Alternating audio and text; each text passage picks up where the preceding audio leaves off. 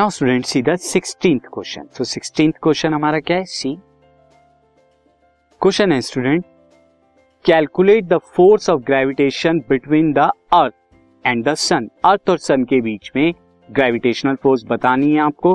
Given the mass of the earth 6 × 10^24, mass of the earth कितना है 6 × 10^24 kg and sun का 2 × 10^30 kg, और average distance दोनों के बीच में कितना है student 1.5 × 10^11 metre.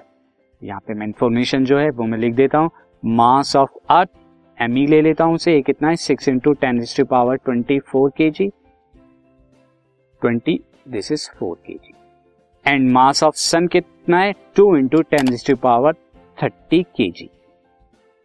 Now student distance between them ले लेता हूँ, D is equal to 1.5 × 10^11 metre. तो जो फोर्स होगी, फोर्स हमारी क्या हो जाएगी, F is equal to gravitational constant G into mass of earth into mass of sun, product of mass of earth and sun upon में डिस्टेंस बिटवीन देम।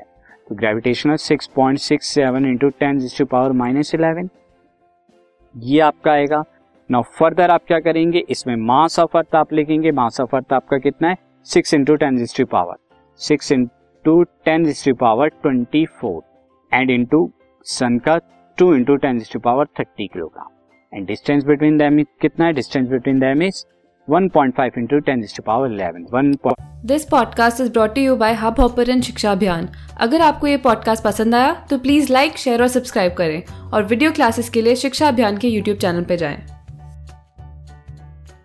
1.5 ये distance का स्क्वायर आएगा, 10^11 का स्क्वायर। अब जब ये कंप्लीट कैलकुलेशन करेंगे student, complete calculation करने के बाद आपको स्टूडेंट जो आंसर मिलेगा that will be 35.57 into 10^21 Newton.